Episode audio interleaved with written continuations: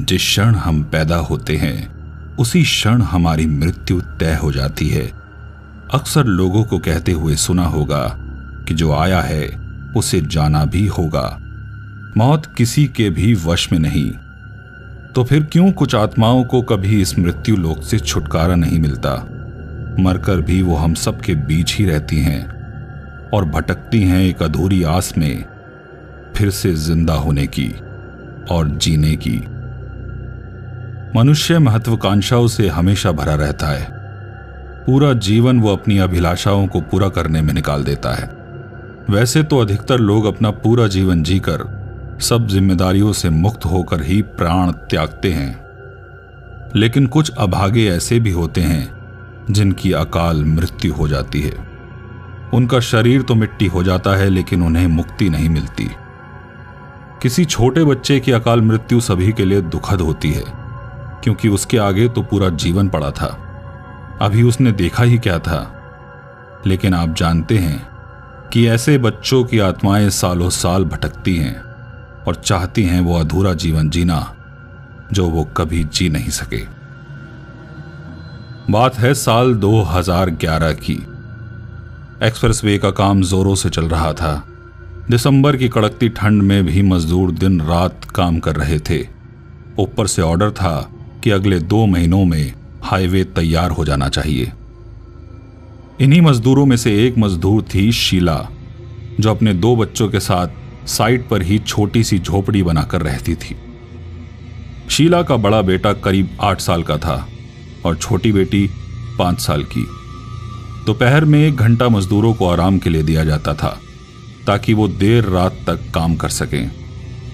कई दिनों की थकी हुई शीला आराम करने के लिए लेटी तो उसकी आँख लग गई। उसके बच्चे झोपड़ी के बाहर ही खेल रहे थे कि एक जोरदार आवाज़ से वो जाग उठी। बाहर जाकर देखा तो उसे अपने बच्चे कहीं नज़र नहीं आए। कुछ कदमों की दूरी पर बहुत भीड़ जमा थी। शीला जैसे जैसे उस भीड़ के पास जाती गई, उसकी दिल की धड़कनें बढ़ती गई। भीड़ अपने आप उसे आगे जाने का रास्ता दे रही थी।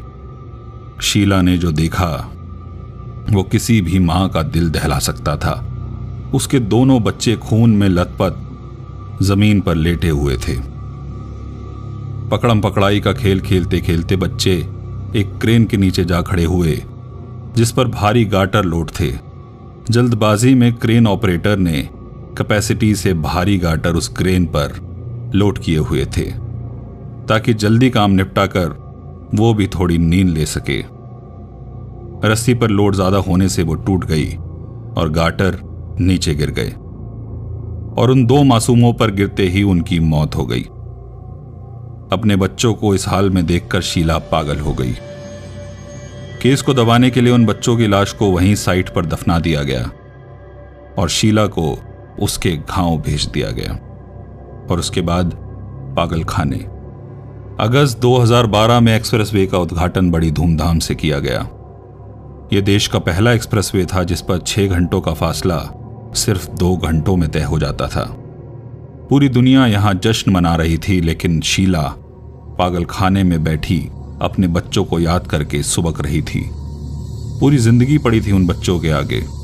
अभी उन्होंने देखा ही क्या था। वो अपने बच्चों को पढ़ाना चाहती थी, ताकि उन्हें भी मजदूरी ना करनी पड़े।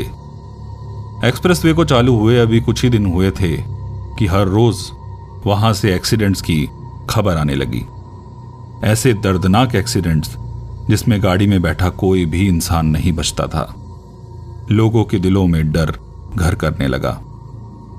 अफवाहें आग की तरह फैलने लगी कि कोई बुरी शक्ति है जो इस एक्सप्रेसवे पर रहती है।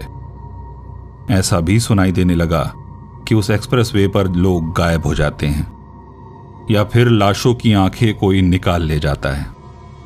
लेकिन पुलिस और प्रशासन ने इन सब बातों को नकार दिया। लोगों के बहुत ज़ोर डालने पर बहुत सी पूजाएँ और यज्ञ भी कराए गए, लेकिन एक्सीडेंट्स रुकने का नाम ही नहीं ले रहे थे। एक रात, आकाश और उसकी बीवी दीपिका नोएडा से आगरा जा रहे थे। आकाश का घर आगरा में था और वो नोएडा में नौकरी करता था। आगरा जाने के लिए नया एक्सप्रेस पे अभी उन्होंने लिया ही था कि दीपिका के मन में वहम आ गया। उसने आकाश से कहा कि कोई और रोड ले लेते हैं, क्योंकि इस एक्सप्रेसवे पर बहुत एक्सीडेंट्स होते हैं। लेकिन आकाश ने उसकी बात टाल दी। रात के करीब नौ बज रहे थे। आकाश ने कहा कि अगले दो घंटों में वो आगरा पहुँच जाएँगे। और ये सब अफवाहें हैं और कुछ भी नहीं। अक्टूबर की हल्की गुलाबी ठंड थी और आकाश ने गाड़ी के शीशे बंद किए हुए थे। अभी वो कुछ ही किलोमीटर दूर चले थे कि उन्हें लगा कि उनकी गाड़ी स्पीड नहीं पकड़ रही है। आकाश ने फुल एक्सेलरेटर दिया, लेकिन गाड़ी की स्पीड बढ़ ही नहीं रही थी। अभी वो सोच ही रहा था कि वो क्या करे। इतने में उसे दो छोटे बच्चे सड़क के बीचों बीच खड़े नज़र आए। उसने एकदम से ब्रेक लगा दी। गाड़ी रुकी तो वो बच्चे गाड़ी की तरफ़ बढ़ने लगे और शीशे पर खटखटाने लगे। दीपिका के कहने पर आकाश ने शीशा नीचे कर दिया। वो बच्चे बड़े मासूम लग रहे थे। बच्ची करीब पाँच साल की और लड़का आठ साल का। वो बच्चे कुछ बोल नहीं रहे थे, बस वहीं चुपचाप खड़े थे। दीपिका ने उनसे पूछा, कि तुम दोनों इतनी रात गए यहाँ क्या कर रहे हो? तुम्हारे माँ बाप कहाँ हैं? और तुम्हारा घर कहाँ है? उन बच्चों ने बिना बोले बस आगे की तरफ़ इशारा कर दिया। आकाश ने दीपिका से कहा कि छोड़ो इन बच्चों को, हमें लेट हो रहा है। चलते हैं। लेकिन दीपिका को उन बच्चों पर दया आ गई। और उसने आकाश से कहा कि इन्हें आगे तक लिफ्ट दे देते हैं। बच्चे ही तो हैं। आकाश के लाख मना करने पर भी दीपिका नहीं मानी। और मजबूरन आकाश को उन बच्चों को गाड़ी में बैठाना पड़ा। उन बच्चों के गाड़ी में बैठते ही गाड़ी नॉर्मल स्पीड में चलने लगी। ये देखकर आकाश को थोड़ी हैरानी हुई और वो चुपचाप गाड़ी चलाने लगा कि अचानक उसे पीछे से बच्ची के रोने की आवाज़ सुनाई देने लगी। दीपिका पीछे मुड़ी तो उसने देखा कि वो छोटी पाँच साल की बच्ची उसकी तरफ़ हाथ करके कह रही है, मम्मी मम्मी मुझे अपनी गोद में बैठा लो ना। दीपिका ने उस बच्ची को आगे ले लिया और अपनी गोद में बैठा लिया। वो बच्ची एकदम से चुप हो गई और दीपिका को देखने लगी, बिना पलक झपकाए। देखते ही देखते उस बच्ची की आँखें काली पड़ने लगी और तभी आकाश की आँखों के आगे अंधेरा छा गया। पीछे बैठे बच्चे ने आकाश की आँखों पर अपने हाथ रख दिए थे। और आकाश को कुछ नज़र नहीं आ रहा था।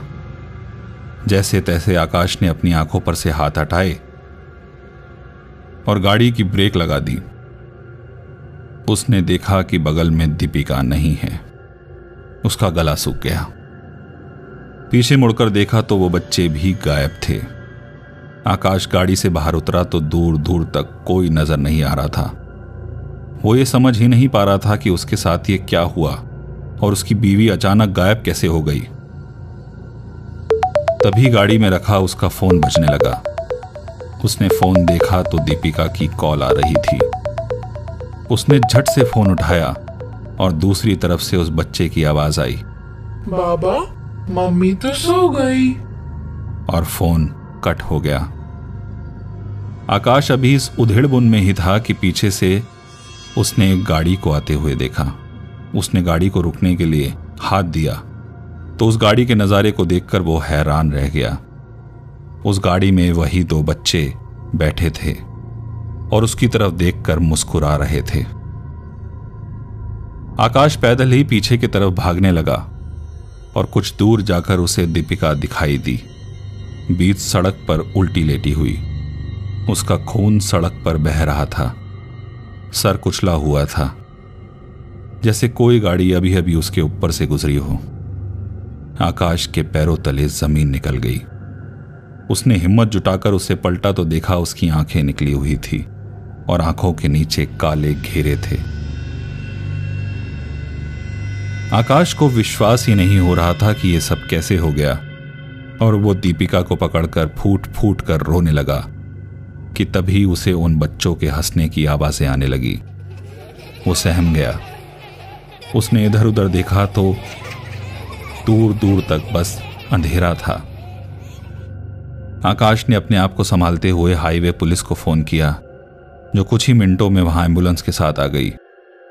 एंबुलेंस दीपिका की लाश को ले जा रही थी। आकाश हाईवे पुलिस की गाड़ी में बैठकर एंबुलेंस के पीछे चल रहा था कि तभी उसने सुना बाबा?